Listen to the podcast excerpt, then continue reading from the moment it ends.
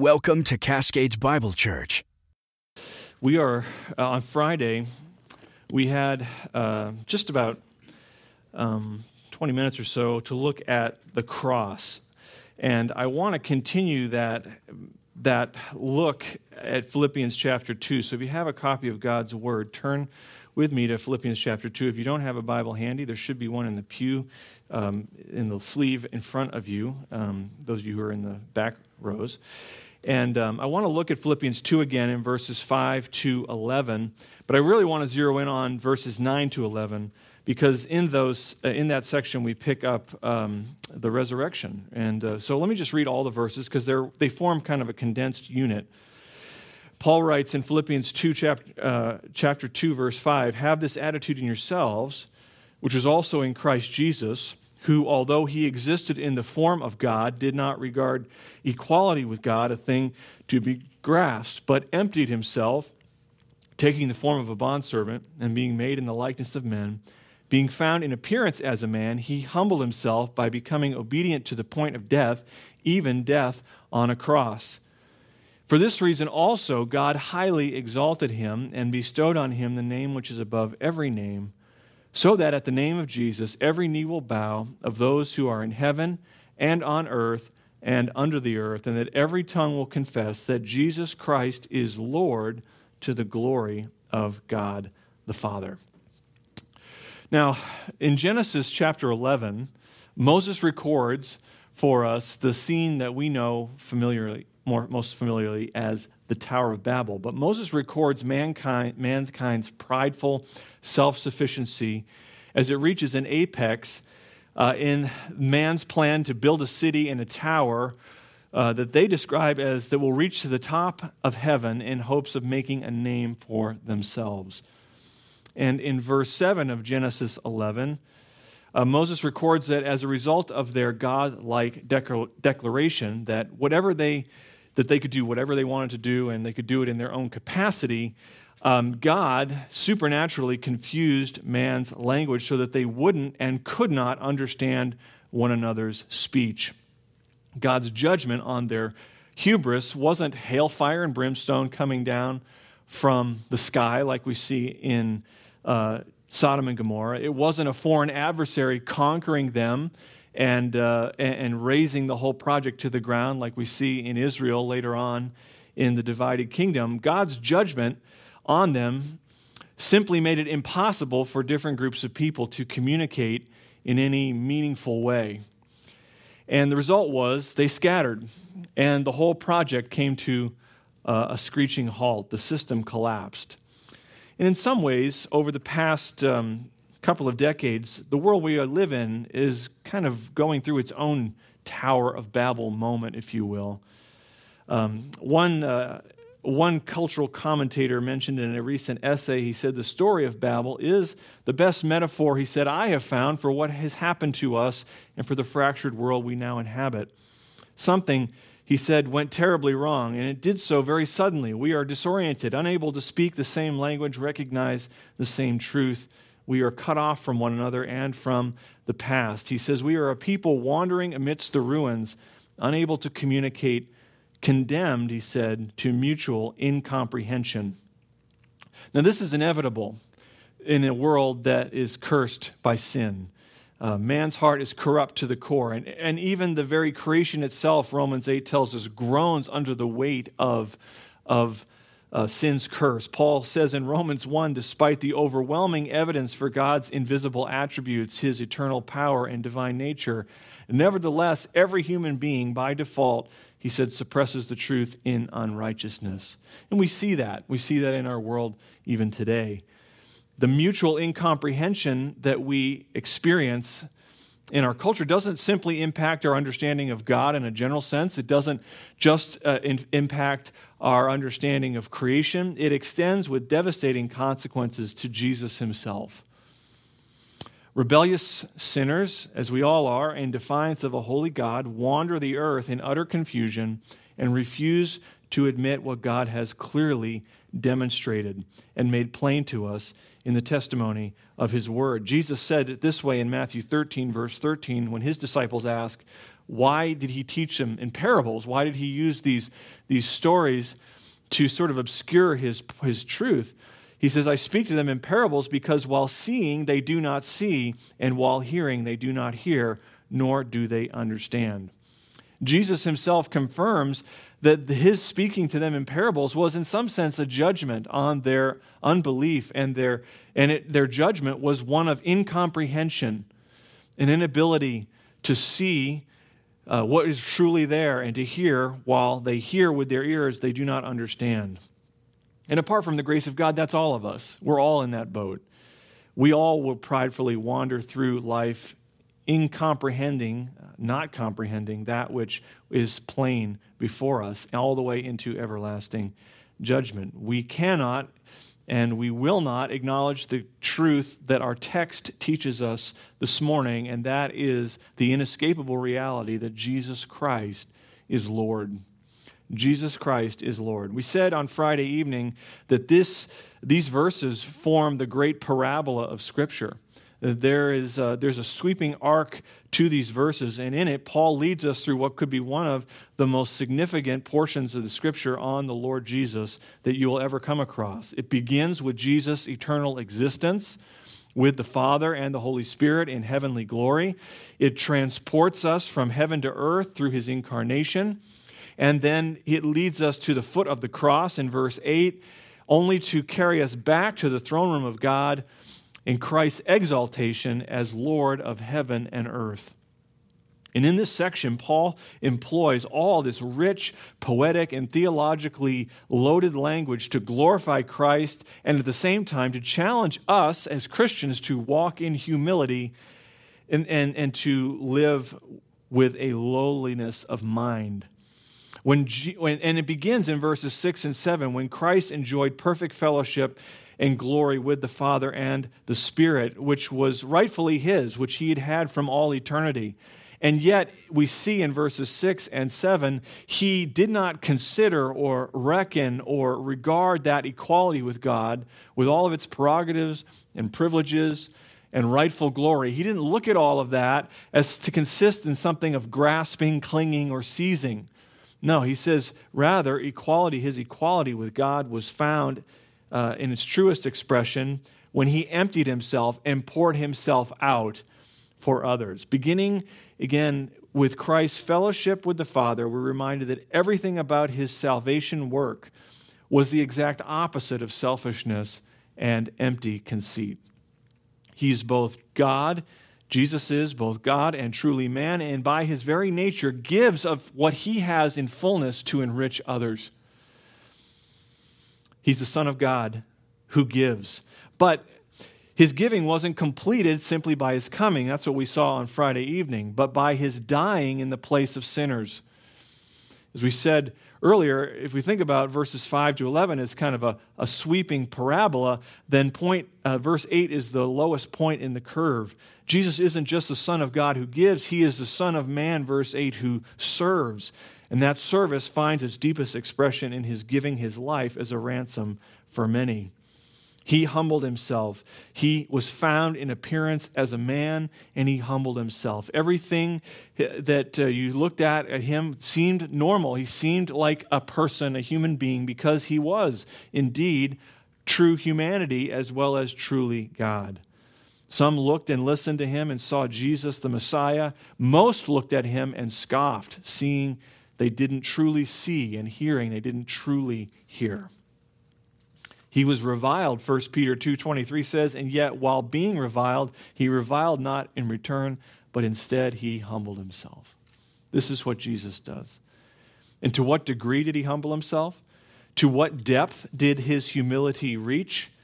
His self abasement, we said, bottomed out in his humiliation and death at the cross. He was humiliated by becoming obedient to the point of death, even death on a cross. Jesus' death was the ultimate act of obedience to the Father's will. It took him all the way to the point of death. But it wasn't just any death. We said on Friday evening, it was a death that was horrific. It was death, even death on a cross, Paul writes. It was physically excruciating, devastatingly shameful, utterly accursed way to die. That the Messiah, the anointed one of God, would suffer such, um, such a humiliating death is incomprehensible to our natural instincts. And yet, the cross is where the one equal with God has most fully revealed to us the truth about who he is, and that he is love. We ended last Friday evening, or on Friday evening, with that before us. His death was for us because he loved us. In this is love. 1 John 4:10 says not that we love God, but that he loved us and sent his son to bear the wrath or be the propitiation for our sins. Jesus is the one who uh, has set aside his glory for you, who loved you and humbled himself to the point of death, even death on a cross. This is condescension in the greatest to the greatest degree, sacrifice to the greatest degree, humility to the furthest extreme. Now, if that were all Jesus did, if he went to the cross and died, uh, if that were all there were to tell, it would be a moving testimony, but it would not be different than many other men and women through history who have died uh, as martyrs and suffered unjustly.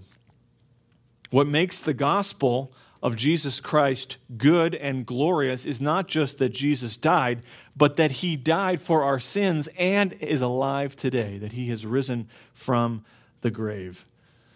We don't worship a crucified Messiah, we worship a risen Savior. So Christ's humiliation that we saw in verses 6, 7, and 8 gives way in verses 9 to 11, which is our text for this morning, in Christ's exaltation. And that, that's the biblical pattern that we see over and over and over again. Um, Jesus himself affirms this, and the New Testament tells us that it is first humiliation, then exaltation. Jesus says in Matthew 18 and verse 4 Whoever then humbles himself as this child, he is greatest in the kingdom of heaven. So, first humiliation, then exaltation. Matthew 23, verse 12, Jesus says, Whoever exalts himself will be humbled, and whoever humbles himself shall be exalted. Or in Luke 18 in verse 14, he says, I tell you this. He says that man, this man went to his house justified rather than the other. For everyone who exalts himself will be humbled, but he who humbles himself will be exalted. This is the pattern. And you see, the natural man wants, we want all the, exalt, all the exaltation without any of the humiliation. But the scriptures tell us that it works the other way around. There can be no exaltation in God's economy without humiliation, lowliness. As we're going to see in our text, there can be no crown without the cross. And that's what we want to consider for a few moments this morning. God is the Son, Jesus is the Son of God who gives. Verse 8, we saw on Friday, he is the Son of Man who serves. But as we come to verses 9 to 11 this morning, we're on the upslope and we're going to see that Jesus is the risen Savior who reigns. He is the risen Savior who reigns. And we can break this text down into two, essentially two parts. We see Christ's coronation in verse 9, and we see uh, in verses 10 and 11 Christ's consummation of all things. So, verse 9 is his coronation, and verses 10 and 11, Christ's consummation of all things. Verse 9 says this For this reason also, God highly exalted him, Jesus, and bestowed on him the name which is above every name. If you look at verse 9, just the very beginning of it, you'll see this little introductory phrase, for this reason also. It connects what Paul's saying here in verses 9, 10, and 11 to what he's already said in verses 6, 7, and 8. That's why we say it's, this is a parabola. Every point connects very seamlessly to the next from one thought to the next. We've seen Christ's condescension, we've seen his humiliation in verse 8, and now we come to his exaltation. It all, it all comes together in this passage. Because he came down from heaven to earth, because he emptied himself, taking the nature of a slave, because he suffered and bled and died on a humiliating death upon a cross, therefore, now God has exalted him. This, as we said earlier, is the biblical pattern first humiliation and lowliness, then exaltation. And this isn't just this isn't just some kind of pattern we see repeated throughout the scriptures. It's it's a fulfillment of God's word spoken in ages past through his prophetic messengers. Even in the beginning of the Bible in Genesis 3 verse 15, this this kind of seed of the gospel that is planted there by the Lord as he says that the seed of the woman would ultimately rise up and crush the head of the serpent. 2 Samuel 7, verse 13, shows that the son of David, the Messiah, would eventually establish an everlasting throne and kingdom. And so we see the exaltation of the Son even in the Old Testament. Psalm 110, verse, verse 1 The Lord, the Father, says to my Lord, the Son, Sit at my right hand until I make your enemies a footstool for your feet. That is exaltation after humiliation. Even Zechariah the prophet says in chapter 9, verse 10, that Messiah will speak peace to the nations, and his dominion will be from sea to sea and from the river to the ends of the earth. That is exaltation. That is absolute ruling and reigning. Isaiah says in chapter 9, verse 6, that his name will be called Wonderful Counselor, Mighty God, Eternal Father, Prince of Peace. There will be no end to the increase of his government or of peace on the throne of David and over his kingdom to establish it and uphold it with justice and righteousness from then on and forever. This is the picture. We could go to Micah, we could look at Jeremiah, we could look at Ezekiel and so many others, and yet they all point to the same reality that Christ's exaltation has to come to pass. It has to be this way. Just as his condescension and his humiliation were necessary, so also is his exaltation what Paul says here is important in verse 9. It's important. This word, highly exalted, is a compound form in the original language and is used only here in the New Testament. God the Father has highly exalted Jesus. Uh, Paul uses this term in a superlative way. He, he, he says, he's speaking of highest quality. It's not comparative, it's, it's superlative. He's not saying Jesus was rewarded being given a higher position than he had before his incarnation.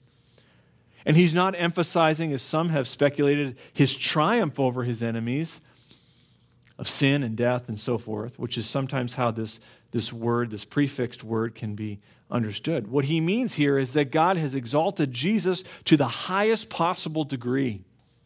He has highly exalted him. We do this in English. We do the same thing in English with the prefix over in, we add that to a word, like we are overjoyed, or we are overburdened, or um, this is my where I get into trouble. It's a little overkill.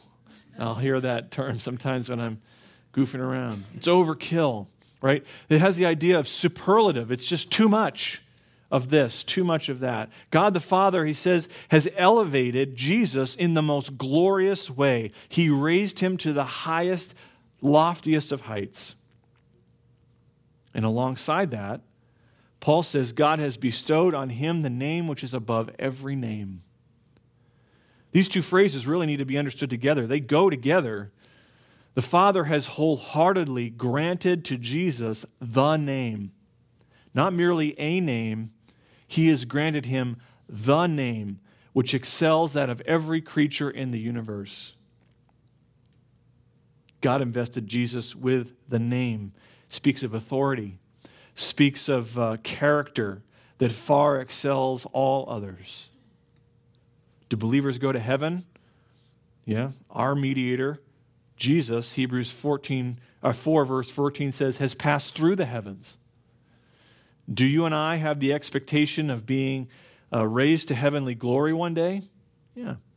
Well, Hebrews 7:26 says Jesus was exalted high above the heavens.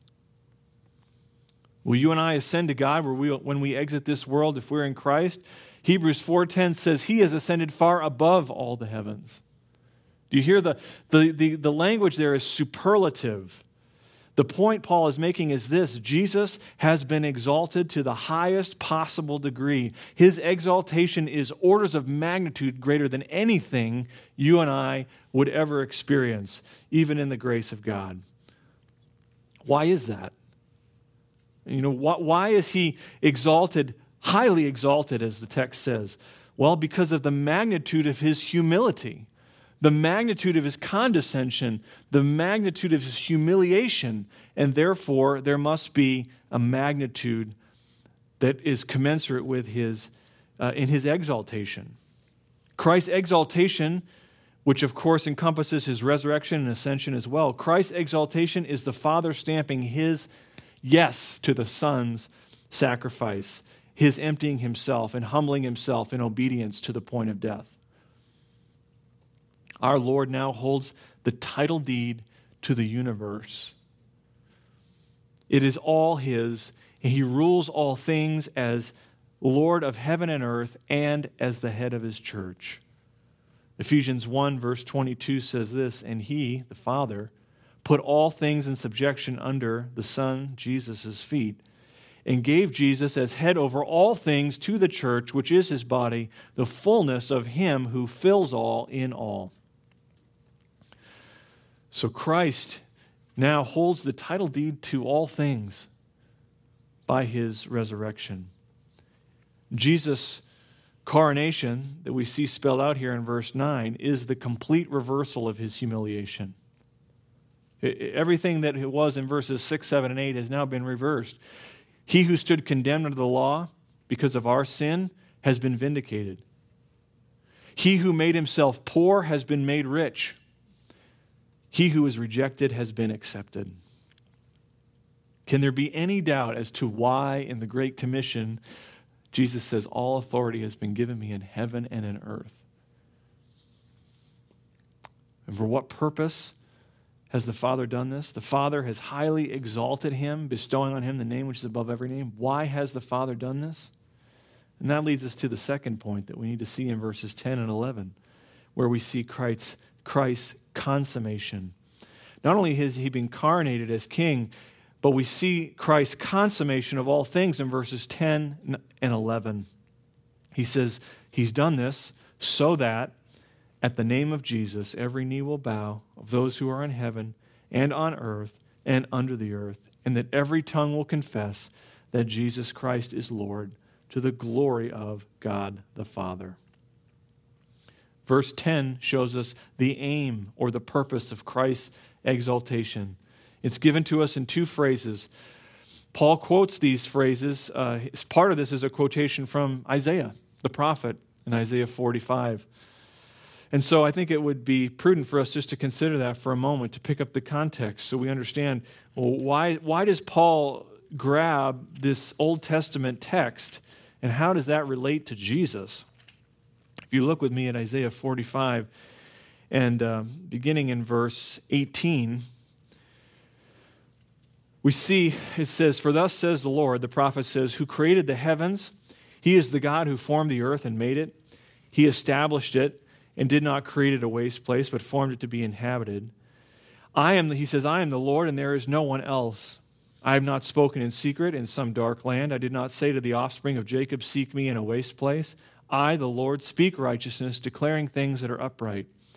Gather yourselves and come. Draw near together, you fugitives of the nations.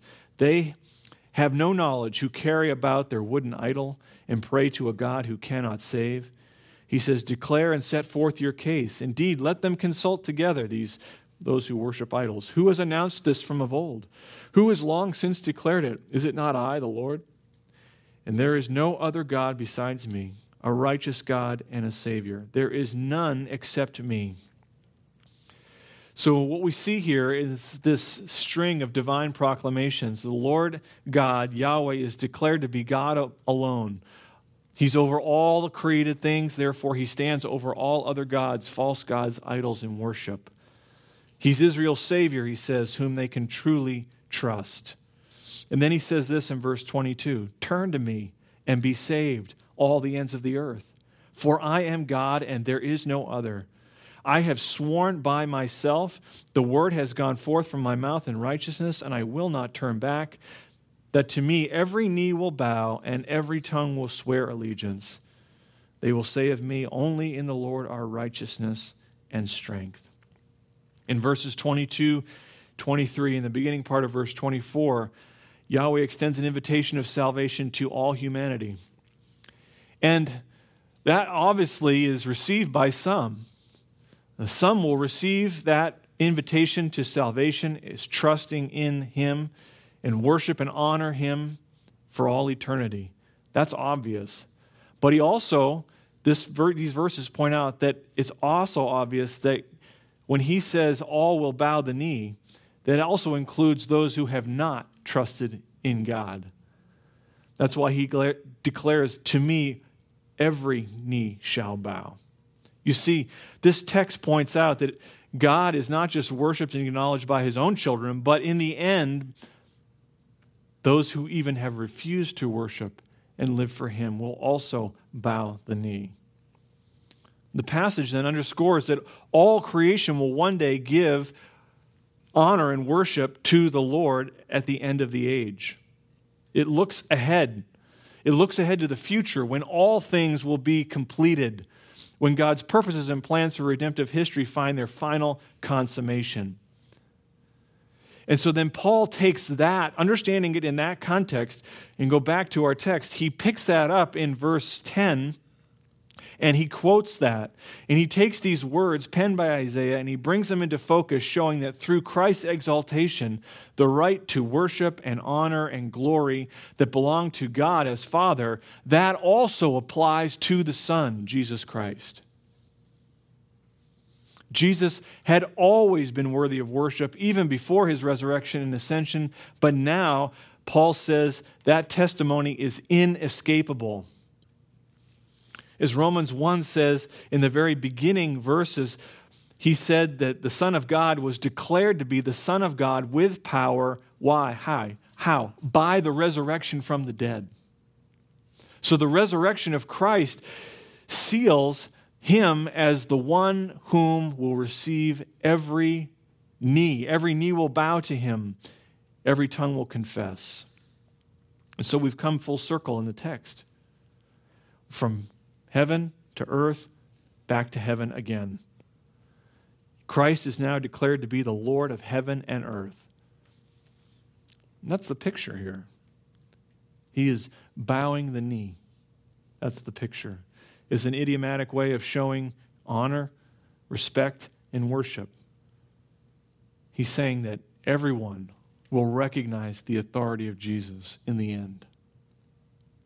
In verses 10 and 11, there is no hint in the text at all that all who bow the knee are acknowledging Jesus as Savior.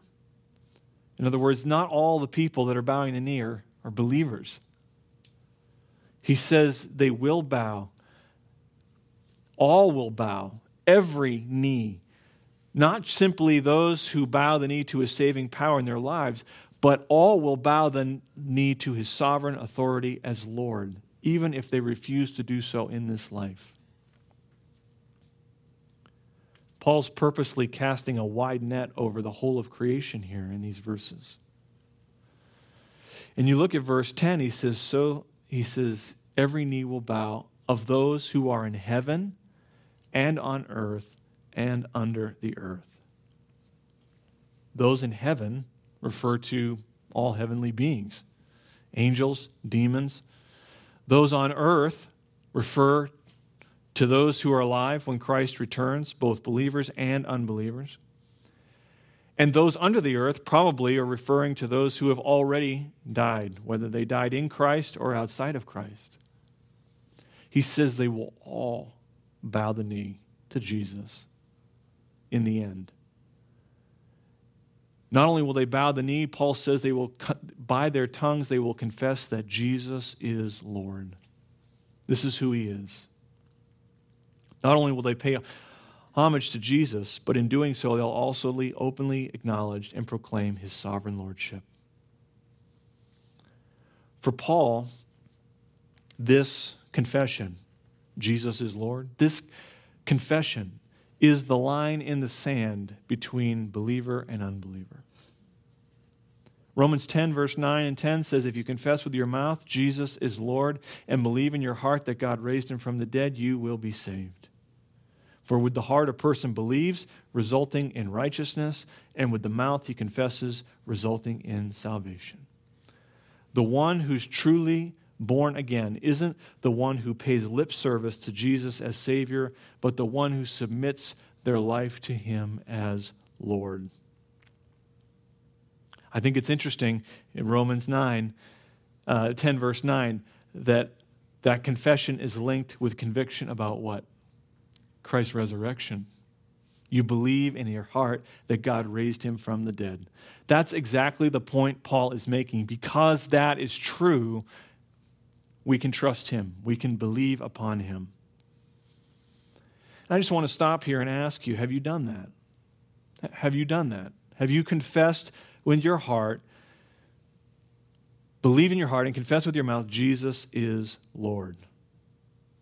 And I don't mean have you done through the motions to say out loud Jesus is Lord, but have you, through a spirit of humble brokenness, have you come to the end of yourself and recognized the depths of your sin and cried out to Jesus in simple childlike trust? Have you thrown yourself on Him? Have, are you depending on Him and Him alone for your salvation? Because baked into that plea for forgiveness is an acknowledgement not that Jesus is the only Savior, but that He is Lord, the ruler of heaven and earth. If you haven't done that, this morning would be the time. Today is the day of salvation, the scripture says. Come to Christ, bow the knee to Him, trust Him, take His yoke upon you. He says, My yoke is easy, my burden is light. Not that the Christian life is easy, but that under Christ, it's like it's easy because of his empowering grace. But you need to understand that if you ultimately and finally reject his gracious invitation now, there is a day coming when your knee will bow and your tongue will confess that Jesus Christ is Lord. But you will do so with everlasting remorse and no second chance. Don't roll the dice. Don't delay. Today is the day of salvation. We said verses 10 to 11 are Christ's consummation. It looks ahead to the future when all God's purposes and plans for human history are brought to their full and final end. So it's no wonder that Paul tells us yet again why all these things unfold the way they do in verse 11. He does this. He bows, everyone will bow the knee and confess that Jesus Christ is Lord this is the reason to the glory of God the Father. This is the reason God does everything he does. It is for his glory and for his greatness. God the Father highly exalts the Son so that every created being will acknowledge in the end that he is Lord, and it all reverberates out to the glory of God. This passage is so profound in all that it teaches. It's, not, it's no surprise that theological writers get lost in here because there's just so much in this text. But we cannot forget why Paul's put it here. First, Paul wants you and I to fix our eyes exclusively on the Lord Jesus Christ. He is front and center. Christ's example is the hand that winds the mainspring of selfless humility and unity in the body of Christ. We cannot walk, walk worthy of the gospel of Jesus Christ unless we have the same mind, maintain the same love, are united in the same spirit, intent on one purpose.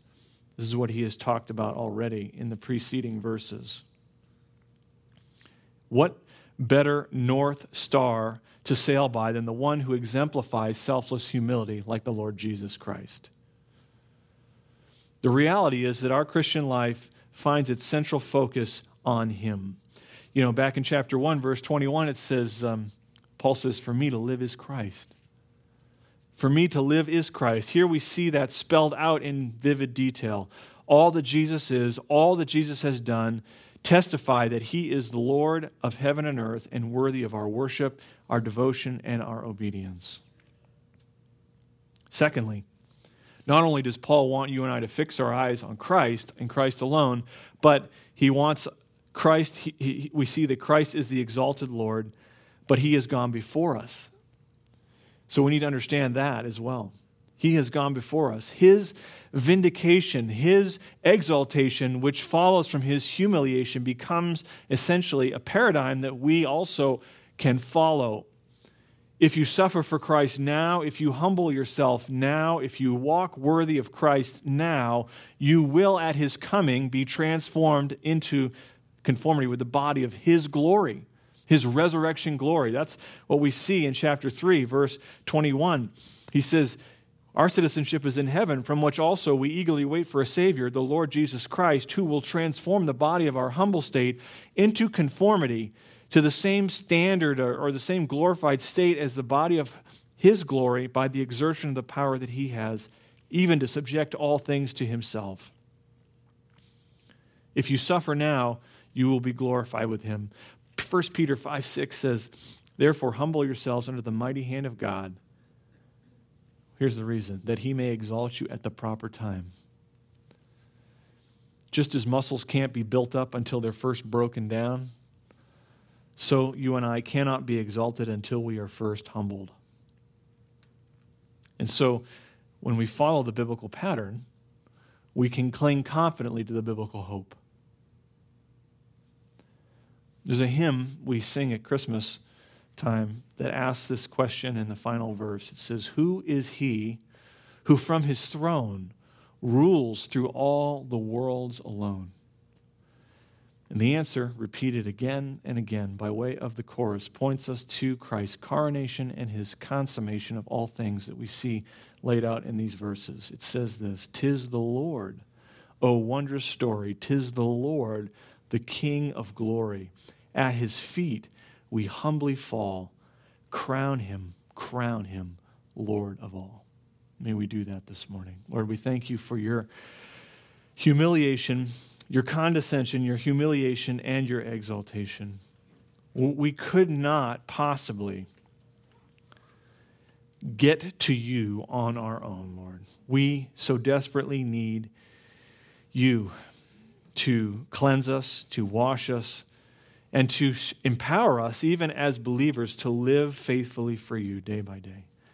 Or we pray that if there's any in our midst this morning who have not bowed the knee to Christ, have not confessed with their mouth Jesus as Lord, and believed in their heart that God has raised him from the dead, Lord, may today be the day that you draw hearts to you. Even from where they sit, Lord, they can cry out to you in the quietness of their heart and confess those things and acknowledge and and there can be a change of mind so complete that it results in a change of direction of life, that affected by your powerful Holy Spirit. Lord, we pray that you would help us to walk in humility as the church, that we would put have this attitude in ourselves, which is also in Christ Jesus. We ask it in Jesus' name. Amen. That concludes this recording. We hope you have been encouraged by the message you have heard. For more information about the gospel of Jesus Christ, additional sermon audio, or information about Cascades Bible Church, visit us online at cascadesbiblechurch.com.